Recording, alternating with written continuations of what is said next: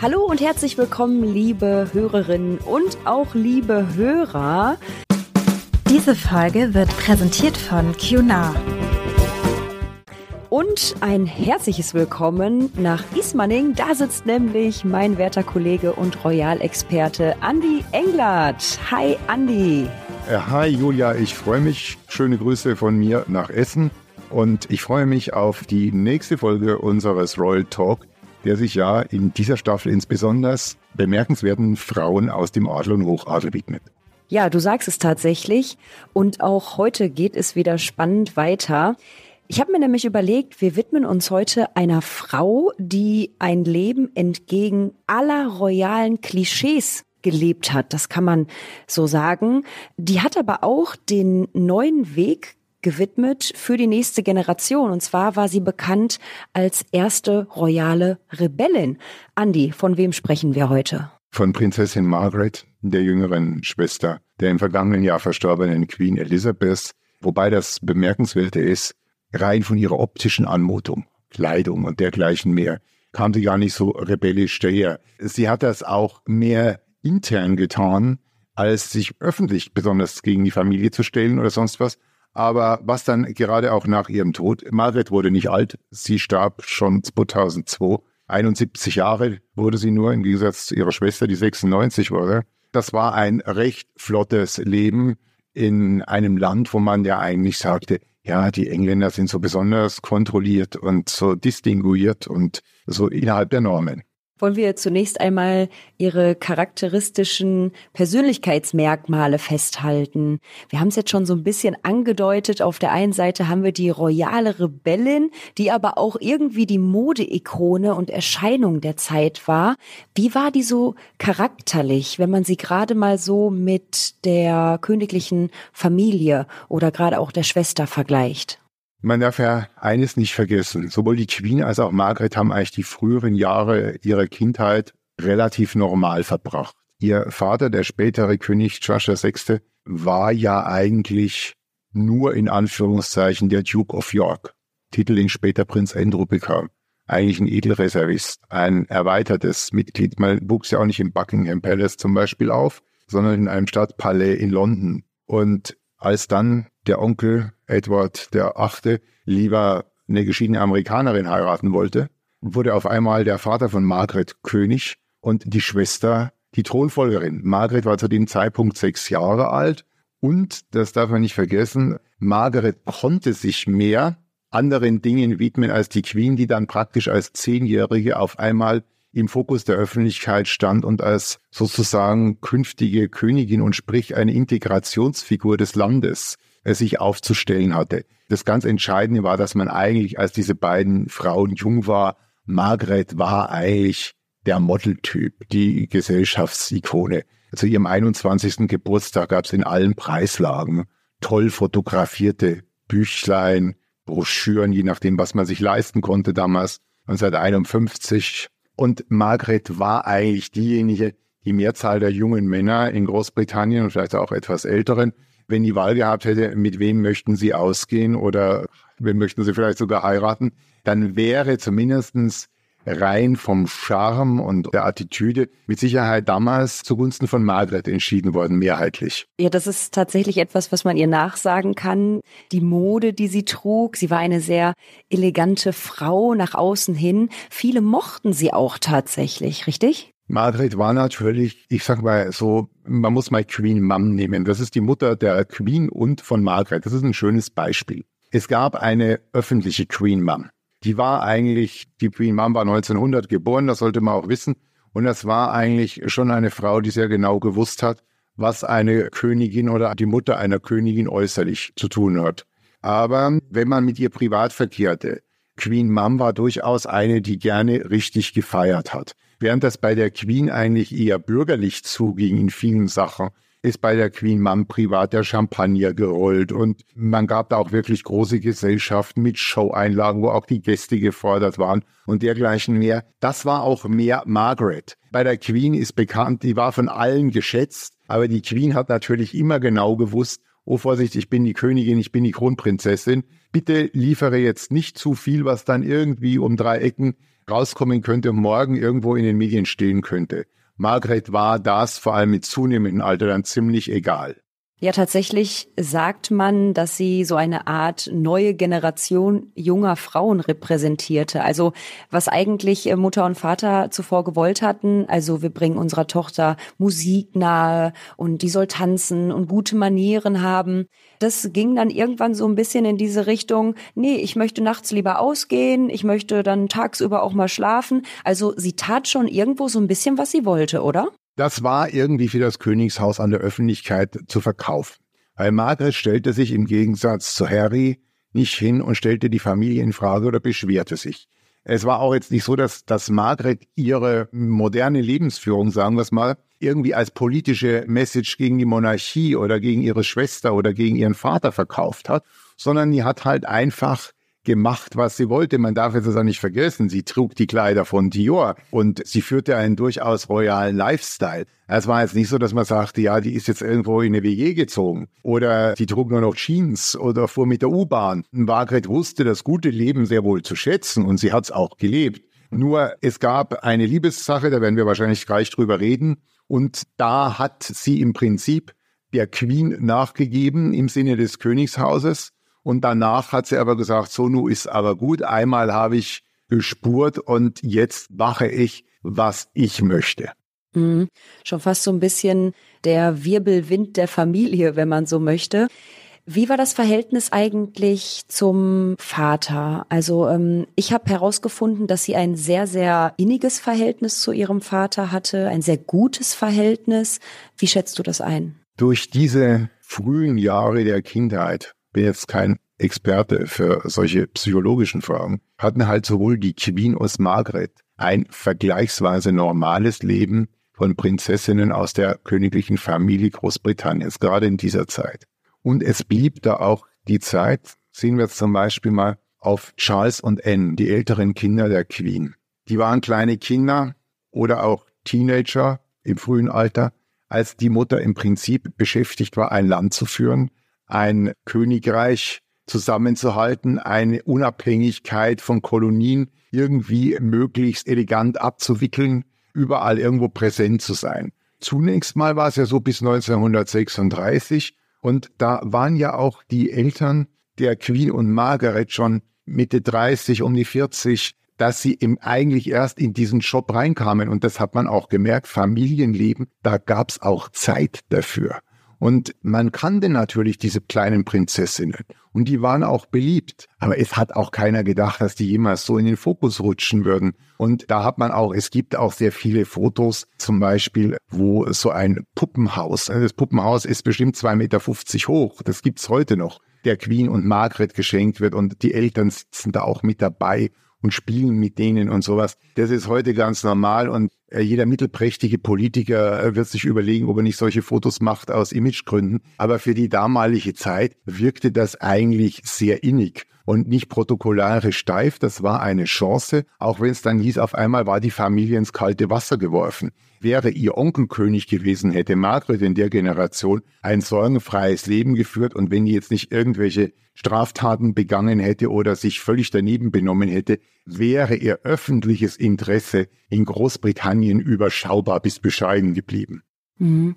Das heißt, würdest du sagen, dass generell diese Zeit und auch vielleicht gerade diese ich nenne es mal Vierer-Konstellation rund um Königin Elisabeth, ihrem Mann und den zwei Töchtern, generell vielleicht so eine Zeit familiärer Umbruch in der royalen Welt war? Naja, man darf jetzt nicht vergessen, es gab Queen Victoria, eine Frau, die vor allem Großbritannien in der zweiten Hälfte des 19. Jahrhunderts geprägt hat, bis sie 1901 starb. Das war sowieso schon ungewöhnlich, dass in dieser doch sehr männerdominierten Zeit eine Königin stand. Dann kam ein König, Edward Siebte, dann kam George Fünfte. Das Ganze lief dann so etwa 35 Jahre. Und dann war halt der Vater von Margaret und der Queen an der Reihe 1937. Und da hat sich natürlich auch die Welt gewandert, vor allem auch nach dem Ersten Weltkrieg, wo vor allem auch das Frauenbild in Großbritannien wie auch in Deutschland sich einfach auch geändert hat, weil man war auf einmal Frauen auch in Berufen zu finden waren. Nicht irgendwo in Lohn und Brot wie als Dienstmädchen oder als Arbeiterinnen, sondern auf einmal gab es Witwen, es gab Töchter, die dann auf einmal auch maßgebliche Säulen waren, ihre Familien zu versorgen. Großbritannien war auch in Figuren stark von Frauen, die Auto gefahren sind. Das ist natürlich die Sport getrieben haben, die Fluglizenzen erworben haben, die auch irgendwo ein Leben hatten vor dem Ersten Weltkrieg. Ja, da gab es einige, die sich jetzt nicht so drum gekümmert haben, aber da wurden, also das ist ein schönes Beispiel, auch im wilhelminischen Deutschland wie auch im viktorianischen Großbritannien, Frauen ständig ohnmächtig, äh, weil zu einem Kleid, mit dem man öffentlich auftrat, ein Fischgrätkorsett gehörte, wo man eingeschnürt war ohne Ende. Und man sagte immer, ja, das sind die besseren Kreise, die wären ohnmächtig. Nee, wenn da irgendeine Kleinigkeit kam, die haben keine Luft mehr gekriegt. Und auf einmal eine Queen und eine Margaret kamen schon rein, wo man eigentlich solche Schmonzetten nicht mehr gemacht hat. Und wo auch ein Königshaus schon anfing zu sagen, ja, wir müssen ein bisschen schauen, dass wir nicht zu viel zwischen uns und den Menschen stehen haben. Man darf nicht vergessen, die Medien wurden immer aktueller. Es gab in Großbritannien wie in Deutschland ab den 20er Jahren Rundfunk. Es gab Kino, wo dann auch sowas anfing wie eine Wochenschau, wo also über Aktuelles berichtet worden ist. Und man hat schon gemerkt, dieses völlig antiquierte in manchen Adels- und Königshäusern hat sich, sag ich mal, bis 1900 in den 200 Jahren vorher nicht sehr viel verändert, außer dass man vielleicht elektrischen Strom und fließendes Wasser irgendwann bekam. Mhm. Schauen wir einmal rüber zum Thema Margaret und die Liebe. Da wird ja. es nämlich mächtig spannend. Ähm, da kommen wir gleich auch noch drauf, was das für Folgen hatte. Und zwar hat Margaret sich irgendwann in Peter Townsend verliebt. Der war Stallmeister und tatsächlich damals der Favorit des Vaters, wurde dann irgendwann Jagdflugpilot und sogar Hofbeamter. Trotz alledem war Peter kein angesehener Mann an der Seite von Margaret. Warum nicht? Peter Townsend war in Großbritannien und auch bei Hof ein sehr angesehener Mann. Der galt als Kriegsheld, als Luftwaffenpilot im Zweiten Weltkrieg. Er äh, königlicher Stallmeister ist schon ein Titel gewesen, der in Großbritannien einen beträchtlichen Prestigewert hat. Das war nicht irgendjemand, das muss man auch sagen, man kennt ja die Verbundenheit der Familie Windsor zu Pferden und zum Pferdesport. Das war nicht irgendein Lakai. Ich sage das jetzt mal ohne jede Abgeringschätzung von anderen Jobs bei Hof. Aber das war jemand, der zum Inner Circle gehörte. Das ganze Problem war, die Queen, damals schon Königin, war auch noch Oberhaupt der Church of England. Und damit, wenn man so möchte, ich sage es jetzt mal vereinfacht, der Papst der anglikanischen Kirche. Und Townsend Problem war, er war geschieden. Und damit daran hing und fiel diese ganze Geschichte. Weil man gesagt hätte, um Gottes Willen nach dem Zweiten Weltkrieg, ich denke, man hat sich das beruflich leicht gemacht. Townsend wäre ein Mann gewesen der Generation. Wir haben im Prinzip den Angriff der Nazis abgewehrt. Großbritannien ging siegreich aus diesem Krieg. Gerade den Piloten hat man viel zu verdanken gehabt, dass die galten als die Helden. Das wäre alles jetzt auch kein so Problem gewesen. Und äh, Margret war ja, wenn man so möchte, die Platzhalterin für den Fall. Und die Queen hatte ja, als die Geschichte mit Townsend hochkochte, war ja die Queen schon verheiratet. Charles war schon auf der Welt. Anne war schon auf der Welt, wenn auch als kleine Kinder. Also es war sehr, sehr unwahrscheinlich, dass Margaret da tatsächlich mal hätte einspringen müssen. Aber diese Geschichte, ein geschiedener Mann. Und das ist eigentlich das, was ja oft das englische Königshaus begleitet hat, viel zu lange, war auch diese Rolle schlussendlich auch Anfang der 80er Jahre dass man Charles auf Teufel komm raus mit Diana verheiraten musste. Ich meine das jetzt wirklich so, wie es war, weil Diana war jung, die hatte vorher noch keinen Freund gehabt. Da ging man davon aus, dass das mehr oder weniger, dass die als Jungfrau in die Ehe mit dem Thronfolger ging. Das hat man sich eigentlich in der öffentlichen Wirkung so erwünscht. Glaubst du, dass das, was du gerade gesagt hast, nämlich, dass Prinzessin Margaret irgendwann wusste, okay, die Wahrscheinlichkeit, dass ich jetzt zum Zuge komme, ist relativ gering. Also halte ich jetzt daran fest, an einem eigentlichen Tabuthema. Naja, die Geschichte ist natürlich so. Die Margaret hatte ein enges Verhältnis zu ihrer Schwester, der Queen. Margaret war auch kein Mensch, der von seinem ganzen Wesen hier die Monarchie hätte stürzen wollen. Aber die Queen hat natürlich etwas besessen, etwas ist gut, jemand besessen, der sich genau für die Spezialaufträge eignet. Das war Prinz Philipp. Und Prinz Philipp war eigentlich derjenige, der relativ deutlich und auch relativ rigoros mit Margret verhandelt hat.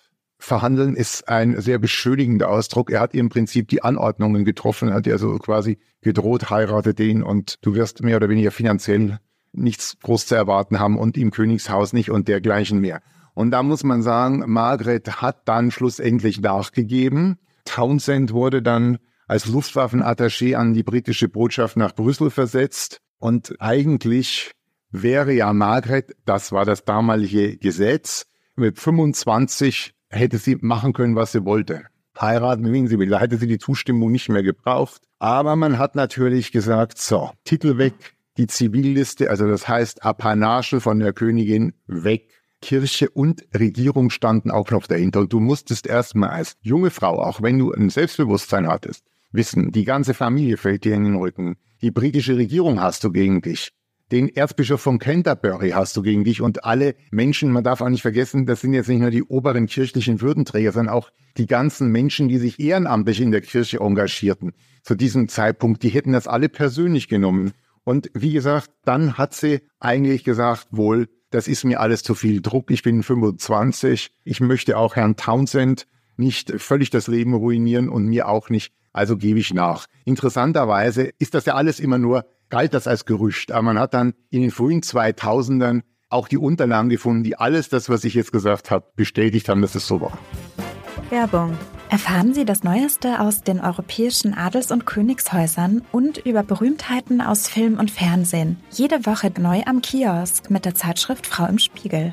Royales Insiderwissen liefert die zweimonatlich erscheinende Zeitschrift Frau im Spiegel Royal. Spannende Reportagen, exklusive Fotos, emotionale Hintergrundstories und kuriose Lifestyle-Nachrichten. Mit Frau im Spiegel Royal sind Sie ganz nah dran an der adeligen Prominenz alle zwei Monate neu am Kiosk oder bequem nach Hause bestellen und attraktive Prämie im Abo sichern. Links zu den Bezugsquellen in den Show Notes.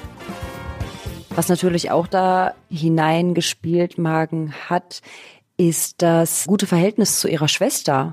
Da war natürlich auch, ich sag mal, so ein persönlicher, familiärer Druck hinter, weil ja, die Queen konnte ja nicht einfach hingehen und die Gefahr, sag ich mal, auf sich nehmen, dass die Monarchie an Popularität verliert, sondern musste da natürlich auch irgendwo einstehen und stand dann wahrscheinlich so ein bisschen zwischen Margaret und halt ihrer eigenen Pflicht als Queen. Die Queen hat das ja auch verstanden, deswegen hat auch die Ehe funktioniert. Dass du natürlich den hautigen Philipp das Gefühl gegeben hast, na gut, er muss öffentlich hinter ihr gehen, aber zu Hause ist eigentlich ihr der Chef. Und das war natürlich für einen, ich sag mal, alten Macho, der Prinz Philipp ja nun unwidersprochen war und würde er noch leben, er würde mir, glaube ich, nicht widersprechen. Mal eine gute Idee zu sagen, so, und jetzt zeige ich mal, dass ich immer das Familienoberhaupt bin und jetzt hau ich mal bei der Schwägerin richtig auf den Tisch. Und das Tolle ist, dass meine Frau dann eigentlich immer noch die Nette bleibt und die Gute und ich bin halt der Böse. Aber man weiß auch bei Philipp, er hat sich gar nicht darum gerissen, dass er jedermanns Liebling ist. Das war für ihn auch eine Herausforderung und da hat er einfach sich da deutlich reingeschmissen und schlussendlich hat es zumindest nach außen hin funktioniert. Es schien wieder Ruhe im Königshaus zu sein. Townsend saß in Brüssel und Prinzessin Margret hat ihn nicht geheiratet. Tatsächlich ging es dann nach der Entscheidung, die Beziehung zu beenden, für Margaret weiter und sie lernte den Fotografen Anthony Armstrong Jones kennen. Und da war das Interessante, das war ja mehr so ein unkonventionellerer Typ, oder? Nee, ich hab, da kann ich einiges beitragen. Ich habe ihn in späteren Jahren persönlich kennengelernt, habe auch mal ein sehr langes Gespräch ohne Bandaufnahme und ohne Notizblock mit ihm geführt, als er in Wien so um, um 2000, 2001 mal eine Ausstellung hatte. Das perfide an Armstrong Jones und später Lord Snowden war, rein optisch wirkt er überhaupt nicht so. Da wirkte er wie der Vorzeige Upper Class Engländer, wenn man sich vorstellte, Nadelstreifenanzug. Und er trug, habe ich damals, das war die erste Frage, die ich ihm gestellt habe, das hat ihm offenbar gefallen, immer merkwürdige violette Kniestrümpfe, ob die gepasst haben oder nicht. und da habe ich gesagt, Entschuldigung, warum tragen Sie denn Kniestrümpfe in der Farbe? Und er sagte, ja, das ist ein Zeichen meines Universitätsruderclubs Oleander in Cambridge. Und wer da einmal in dem Boden saß, der trägt sozusagen auf Lebenszeit diese Kniestrümpfe. Und so gesehen wirkte also auf den ersten Blick Snowden eigentlich eher so wie ein britischer Aristokrat mit leichten Verschrobenheiten. Der war immer wie aus dem Ei gepellt. Der sah jetzt nicht aus, wie wenn es ein Bürgerschreck wäre oder jemand, der ein besonders loses Privatleben führt. Aber im, im Lauf der Jahre und Jahrzehnte hat man dann gemerkt, der Schein trügt manchmal doch. Mhm. Inwiefern? Kannst du das noch ein bisschen mehr erläutern? Der Schein trügt manchmal doch. Also was steckte hinter Toni? Hinter Toni steckte mit Sicherheit ein grandioser Fotograf. Der hat Maßstäbe gesetzt und es steckte auch ein Mensch durchaus auf höchster Ebene genau wusste, was er zu tun hat. Das war nicht jemand, der, wenn er jetzt mit äh, auf dem Parkett war mit irgendwelchen Präsidenten oder anderen Royals, wo man das Gefühl hatte, der steht darum wie Falschgeld. Der konnte sich sehr gut bewegen. Das war jetzt mit, sicherlich, mit Sicherheit auch niemand, der vertrat auch politisch stramm konservative Ansichten. Das hat man auch gemerkt. Es war jetzt nicht jemand, wo man auf den ersten Blick gesagt hat, das ist ein Rebell. Der hat sich da sehr gut präsentiert, der hat sich sehr gut verkauft. Und schlussendlich, wie gesagt, fünf Jahre nach Townsend, da war dann Margaret 30. Für Prinzessinnen der damaligen Generation war das schon ein relativ hohes Alter für eine Heirat. Da hat man gesagt, na ja, okay, man war mit ihm auch nicht glücklich, glaube ich. Die Queen und Philipp haben mal gesagt, gut, wir haben jetzt schon den Townsend ausgeredet. Der Armstrong Jones ist wenigstens nicht verheiratet. Er hat ein gewisses Renommee. Er kommt aus einem sozial noch halbwegs akzeptablen Umfeld. Also nehmen wir ihn. Mhm. Tatsächlich hat Margaret dann ja, wirklich gute Miene zum bösen Spiel gemacht und hat zugeschlagen, sage ich mal. Sie hat dann beschlossen, ihn zu heiraten äh. und hat dann auch, oder die beiden haben gemeinsam einen Sohn bekommen. Und wie ging das Ganze dann weiter? Ziemlich positiv nämlich. Ich sag mal so, die beiden Kinder, heute der Sohn David, später Viscount Linley, heute selber Earl of Snowden der Zweite und die Tochter Sarah sind eigentlich Kinder, die jetzt nicht als besonders problematisch auffielen, insbesondere Sarah nicht, bis heute. Das waren eigentlich immer äh, loyale Mitglieder der königlichen Familie und das waren eigentlich nicht diejenigen, die die Schlagzeilen machten. Aber man weiß zum Beispiel auch, Margaret ist 2002 verstorben, Snowden dann einige Jahre später. Und es gab halt noch gewisse Zeitzeugen. Und zum Beispiel ihre enge Freundin Lady Glenn Connor hat dann später auch mal geplaudert und auch geschrieben, dass er zum Beispiel auch einen sehr bösartigen Humor hatte und dann also Zettel mit kleinen perfiden Beleidigungen, du siehst aus wie weiß Gott wer. Ich zitiere das nicht, das ist im heutigen Sprachverständnis schwierig, das nur zu zitieren. Ich sage mal so, das sind nicht gerade die, die Liebesbotschaften gewesen, aber es mag sein, dass das auch irgendwo zu dieser Obsession gepasst hat und da passte dann auch dazu, dass sich Margaret mit anderen Männern vergnügte, dass sich Snowden mit anderen vergnügte, wohl nicht nur Frauen, dass man dann auch lustige Partys feierte. Zum Beispiel, da waren Leute wie Mick Jagger und die Schauspieler David Niven und Peter Sellers dabei. Da gab's nicht nur Tee und Mensch ärgere dich nicht, sondern da ging's wohl richtig zur Sache. Jede Zuhörerin und jeder Zuhörer wird vermuten, was das bedeutet im England und im London der 60er Jahre wo vor allem die besseren Kreise und die mit Künstlern vermischt vielleicht nicht unbedingt alle den Sturz des Establishments wollten, aber die neu gewonnenen sexuellen und gesellschaftlichen Freiheiten eigentlich auch sehr gern ausgelebt haben. Das war doch aber sicherlich was, was geheim gehalten wurde, oder? Hatte die Presse da ihre Finger im Spiel und hat das Ganze kommuniziert, was ja zu der Zeit wahrscheinlich für einen Riesenskandal gesorgt hätte? Es wurde dann in den 70er Jahren, irgendwann scheiterte ja die Ehe mit Snowden. Also 78 war die offizielle Scheidung. Dann tauchte schon vorher ein 17 Jahre jüngerer Mann auf, der immer despektierlich als der Gärtner bezeichnet wurde. Aber das ist ein Gartenbauarchitekt und auch ein sehr angesehener, der lebt auch heute noch. Der hieß Roddy Llewellyn. Und man weiß auch, Margaret hat dann ein, als Geschenk zur Hochzeit von Lord Glenconner oder Baron Glenconner, also der Mann, der vorhin beziehten Vertrauten, eine Villa bekommen auf der Karibikinsel Mystique, die weitgehend auch noch zum britischen Inland zählt. Das ist nicht unwichtig. Ja.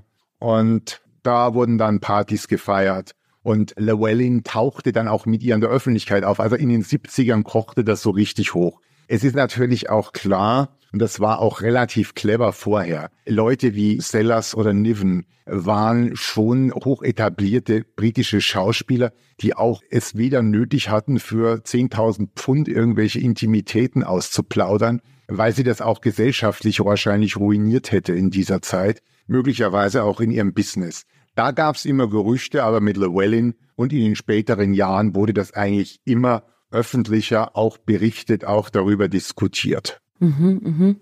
Wie ging es dann weiter rund um die beiden? Wurde das Ganze dann angenommen und anerkannt? Oder wie hat sich das Ganze ausgewirkt auf die ja mittlerweile oder auf den ja mittlerweile dritten Mann an ihrer Seite? Margaret hat genauso wie Snowden immer noch verstanden, wo die Regeln des Spiels sind und die Grenzen bis auf den letzten Zentimeter ausgetestet, aber nicht überschritten. Und wenn man sich 1978 scheiden ließ, dann war das seit 478 Jahren. Also wir sind vorher bei 1500 in etwa, dass eine Scheidung in der britischen Königsfamilie stattfand. Aber, und das war eigentlich das Clevere, und da hat man auch zum Beispiel gesehen, der Earl of Snowden, ich habe das also auch erlebt in diesem Gespräch, das sehr gut war. Er redete über vieles und erzählte auch ganz vieles und war auch sehr offen in vielen Fragen, wie er irgendwelche Geschichten gemacht hat, wie er Fotos gemacht hat, wie er die gesellschaftliche und politische Entwicklung sieht und sowas. Aber er hat nie über die königliche Familie gesprochen und vor allem nicht in einer Art und Weise, dass man hat vielleicht eine Frage von ihm beantwortet bekommen, die da gewesen ist, äh, Prinzessin Diana war eine überaus fotogene Frau. Hm. Sowas hat er schon gesagt. Das war der Profifotograf. Klar, diese Bilder von ihm äh, kann man bis heute kaufen und bewundern. Aber er hat nie mit irgendwelchen Intimitäten gehandelt. Und auch Llewellyn, da weiß man dann, der dritte Mann, das wurde nie ihr Ehemann. Für Margaret war die Geschichte erledigt. Snowden hat später nochmal geheiratet. Die Ehe hielt dann auch nicht bis zum Ende. Aber da war eigentlich das Interesse dann weg. Man hat das zur Kenntnis genommen, hat darüber berichtet. Er hat auch dann später noch Kinder gehabt mit seiner nächsten Frau. Aber der war dann nur noch in Maßen interessant. Das war so ein Royal AD. Wenn Snowden, ich sag mal, im betrunkenen Zustand die Nelson-Säule am Trafalgar Square umgefahren hätte, dann wäre das sicherlich auf der Seite 1 gelandet. Aber das Interesse an ihm hielt sich in Grenzen. Das mhm. blieb dann bei Margaret. Und man muss auch sagen, auch Llewellyn, wie lange auch genau an ihrer Seite war, er war es nicht bis zum Tode, hat dann sich auch zurückgehalten. Das war jetzt auch nicht jemand, der sich hinsetzte wie James Hewitt bei Diana. Also Llewellyn hat sich auch nie öffentlich dazu geäußert. Wobei ich dann mal gehört habe, da lebte Margaret auch schon nicht mehr, als er in privaten Kreisen erzählt haben soll, dass Margaret selbst in sehr heißen, intimen Situationen darauf bestanden haben soll, als königliche Hoheit tituliert zu werden ist amüsant. Ich kann es nicht beweisen, würde aber vielleicht zu manchen in dem Leben von Prinzessin Margaret passen. Ja, kommen wir noch mal ein bisschen weg von den Männern, die sie tatsächlich hatte. Ich möchte gerne noch mal ziemlich abschließend auf Margaret an sich zu sprechen kommen. Also für mich persönlich klingt das alles nach einem, ja, nach einem riesigen Zwiespalt irgendwo. Wir haben auf der einen Seite, so wie ich es einleitend gesagt habe, eine Frau, die einen Weg für die nächste Generation gewidmet hat und ja, als erste royale, in Anführungsstrichen, Rebellin betitelt wurde, aber halt auch irgendwie so den Wirbelwind der Familie. Also ich sehe da sowohl Positives als auch Negatives, wobei das jetzt zu bewerten wahrscheinlich falsch wäre. Aber wie ist deine persönliche Einschätzung, wenn man jetzt nochmal so auf Prinzessin Margaret schaut? Man muss ja nun auch mal die späteren Jahre ihres Lebens. Und ihr Gesundheitszustand hat sich schon sehr früh rapide verschlechtert. Als sie 55 war, hat man Lungenkrebs festgestellt, hat mir den linken Lungenflügel entfernt. Als sie 68 war, hat sie einen Schlaganfall während des Urlaubs aus Mystik gehabt. Dann sprach man von einem verbrannten Beinen bei einem Sturz in der Badewanne. Schlussendlich war sie im Prinzip nach zwei Schlaganfällen als 70-Jährige schon auf den Rollstuhl angewiesen. Und sie wurde, wie gesagt, nur 71 Jahre alt. Nach dem vierten Schlaganfall, den hatte sie am Vortag. Ihre Mutter, fast 102, hat sie noch überlebt um einige Monate. Die Schwester wurde 96. Margret hat sehr schnell gelebt und eigentlich, jetzt sag ich mal, fast in einer Familie, wo die Frauen normalerweise 20, 25, teilweise 30 Jahre älter wurden, einfach auch vielleicht dem ganzen Tribut zollen müssen.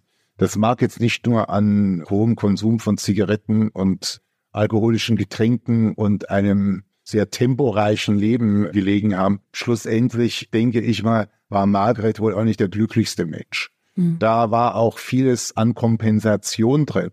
Wie gesagt, sie hat es nicht getan, um die Familie öffentlich bloßzustellen. Sie hat sich dann halt ihren Weg gesucht, hat gedacht, na ja, dieser royale Weg, sprich durch die verbotene Ehe mit Townsend, ist eigentlich nicht so meiner, jetzt probiere ich es mir anders, jetzt lebe ich mal wie die junge schicke Society, wie die Künstler, die Filmstars, die Rockmusiker. Sie hat das mit Sicherheit partiell genossen, aber ob das schlussendlich ein sehr glückliches Leben war, weiß ich nicht. Eher nein. Mhm. Ich muss auch sagen, ich persönlich stelle es mir sehr, sehr schwierig und herausfordernd vor, in eine Königsfamilie hineingeboren zu werden, dann aber nur die, naja, zweite Geige zu spielen, dann immer weiter nach hinten zu rutschen. Und ich kann mir vorstellen, dass es da sehr, sehr, ja, herausfordernd ist, gerade so mit ihrem Charakter auch, so ihren eigenen Platz zu finden. Wir haben das Dilemma, dass Margret im Prinzip, wenn man so möchte, die Vorläuferin war von Prinz Andrew und Prinz Harry. Nicht umsonst heißen die Memoiren von Prinz Harry Reserve oder auf Deutsch und Spare, was eigentlich übersetzt das Ersatzteil bedeutet, auf Englisch. Und das war natürlich eine Geschichte, man hat immer im Prinzip nach der Erfahrung, ihr Vater war ja auch nur der Zweitgeborene und man hat eigentlich nicht gedacht, dass der jemals König wird, wurde er doch, weil man ihn brauchte. Man hat nicht gewusst, fällt irgendein König oder Kronprinz in einen Krieg, wird er krank, hat er einen Unfall, fällt er dann im Attentat zum Opfer. Also hat man immer versucht, einen Reservekandidaten bereitzustellen. Nun muss man aber auch sagen, wäre heute, ich bin jetzt mal die Queen zum Beispiel jung verstorben, hätte natürlich nicht der zehnjährige Charles die Geschäfte übernommen. Aber in der Realität wäre wahrscheinlich Queen Mum die gewesen, die dann so eine Art inoffizielle Prinzregentin gewesen wäre, bis Charles zumindest 18 oder volljährig gewesen wäre. Margarets Rolle war, glaube ich, noch undankbarer, weil während es zu gewissen Zeiten bei Andrew und bei Harry noch irgendwie so etwas gegeben hat wie eine ernsthafte Bedeutung, wenn wirklich was passiert, dann brauchen wir die wage ich bezweif zu bezweifeln, dass auch in dem Gesellschaftsbild der 50er und 60er Jahre und dann auch mit der Townsend-Geschichte und dem Partyleben und der Ehe mit Snowden man überhaupt Margaret in so einer Rolle akzeptiert hätte. Man darf aber nicht vergessen, Margaret hatte Schirmherrschaften, Patronagen, sich in Charities engagiert, auch eine Position als sogenannte Staatsrätin. Die Queen hat ja auch nicht fallen lassen. Margaret war schon auch mit den Insignien eines bedeutenden Mitglieds der königlichen Familie ausgestattet und dagegen hat sie auch nie rebelliert. Das hat sie auch wahrgenommen. Sie hat die königliche Rolle schon gegeben in vielen Fällen, wo man es von ihr verlangt hat und das auch gar nicht mal so schlecht. Aber das ist halt auch so ein Leben gewesen, zerrissen zwischen möglichen Dingen, die geschehen könnten, wo man dann irgendwas tun müsste vielleicht, was aber nie geschehen ist, was natürlich auch einen Menschen zu seinem Leben auf der Reservebank verurteilt hat. Das ist, was ich wie bei Andrew, wie vor allem auch bei Harry, ich übertrage es jetzt mal im Fußball. Du bist hinter Manuel Neuer die Nummer zwei, obwohl du der zweitbeste Torhüter der Welt bist gewesen, vor allem in den ganz großen Zeiten von Manuel Neuer. Bist du nie aufs Spielfeld gekommen, außer du hast mal gegen den Amateurverein gespielt im DFB-Pokal. Mhm. Und das waren genau diese Probleme. Da wird der Torhüter auch wahnsinnig. Nur was würde im Fußball passieren? Die Nummer zwei würde sagen, nö, alle anderen Vereine der Welt würden mich gerne anstellen. Gehe ich halt zu Dortmund oder zu Real Madrid oder zu Liverpool. Das konnte aber Margret nicht, das konnte Andrew nicht, das konnte Harry nicht. Und das ist für mich immer so das Verdammtsein zu der Rolle als königliche Edelreservistin bei Margret oder Edelreservist dann bei ihrem Neffen und ihrem Großneffen. Mhm. Danke an der Stelle. Das hast du sehr, sehr schön auf den Punkt gebracht mit deinem Beispiel, dass man wirklich sagen kann, eine Frau, die am Ende des Tages ihren Pflichten nachgekommen ist, aber dennoch irgendwie versucht hat, auch irgendwie ihr Inneres quasi zu leben. Du hast für uns noch wie jede Woche und äh, in jeder Folge versprochen einen royalen Tipp, nämlich wie wir dieser ganzen Geschichte ein bisschen näher kommen können und wie auch unsere Zuhörerinnen und Zuhörer ein Stück von früher quasi nochmal erleben können, Andi. Auch wenn er die Intimitäten über seine Ehe mit Margaret für sich behalten hat, Lord Snowden oder der Earl of Snowden oder Anthony Armstrong Jones, wie immer man ihn nennen mag, war wirklich einer der großen Fotografen des 20. Jahrhunderts, der sich in vielen Genres verstand. Vor allem auch hat er wunderbare Porträts gemacht von der königlichen Familie.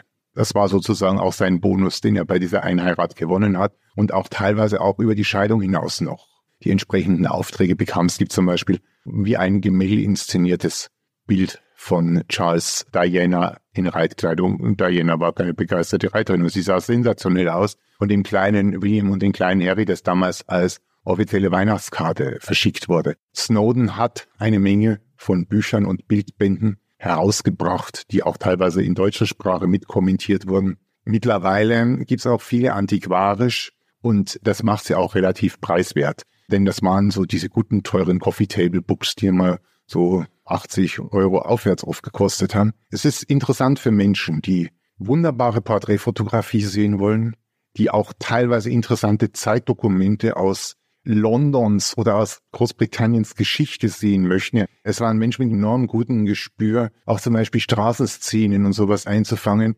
ohne die nicht groß erläutert werden mussten, sondern diese von sich wirken. Hat auch Tiere fotografiert, alles Mögliche. Es ist auch sehr beachtlich eigentlich, wie man schöne Fotografie machen kann und gute Fotografie. Und es mag auch vielleicht, sich heute sowas anzuschauen, nicht nur ein Ausflug in die besten Seiten der königlichen Familie sein und auch in das Großbritannien oder die Fotokunst dieser Zeit, sondern vielleicht auch eine Inspiration. Heute kann man ja relativ einfach auch seine Bilder etwas bearbeiten und verschönern, sich das anzuschauen gucken Sie am besten, wenn Sie sich dafür interessieren, in einem Antiquariat Ihres Vertrauens, bei eBay, bei Medimops oder überall, wo es Bücher gibt oder auch antiquarische Bücher. Oder auch im Internet, da sind ohne große Schwierigkeiten und auch ohne Bezahlschranken eine Menge Bilder von Snowden bereits zu sehen. Ich finde, es lohnt sich, weil er mag ein teilweise nicht unbedingt netter Ehemann gewesen sein, aber er war ein großartiger Fotograf. Na, dann lohnen sich diese Gemälde und Porträts auf jeden Fall einmal anzuschauen. Lieber Andi, ich möchte mich herzlich bei dir bedanken. Wir haben uns heute Prinzessin Margaret gewidmet. Sie galt als lebhafte, charismatische, aber auch kontroverse Persönlichkeit. Ich danke dir für die Einblicke, die du uns wieder einmal gegeben hast, sogar heute auch aus persönlicher Begegnung und sende liebe Grüße an dich und freue mich jetzt schon auf die nächste Folge. Das tue ich auch, liebe Julia. Und ich freue mich auch wieder auf dich und natürlich auf Sie alle, liebe Zuhörerinnen, liebe Zuhörer hier bei Royal Talk. Schalten Sie in zwei Wochen wieder ein und abonnieren Sie unseren Kanal, denn Sie wissen, immer Mittwochs ist Royal Tag.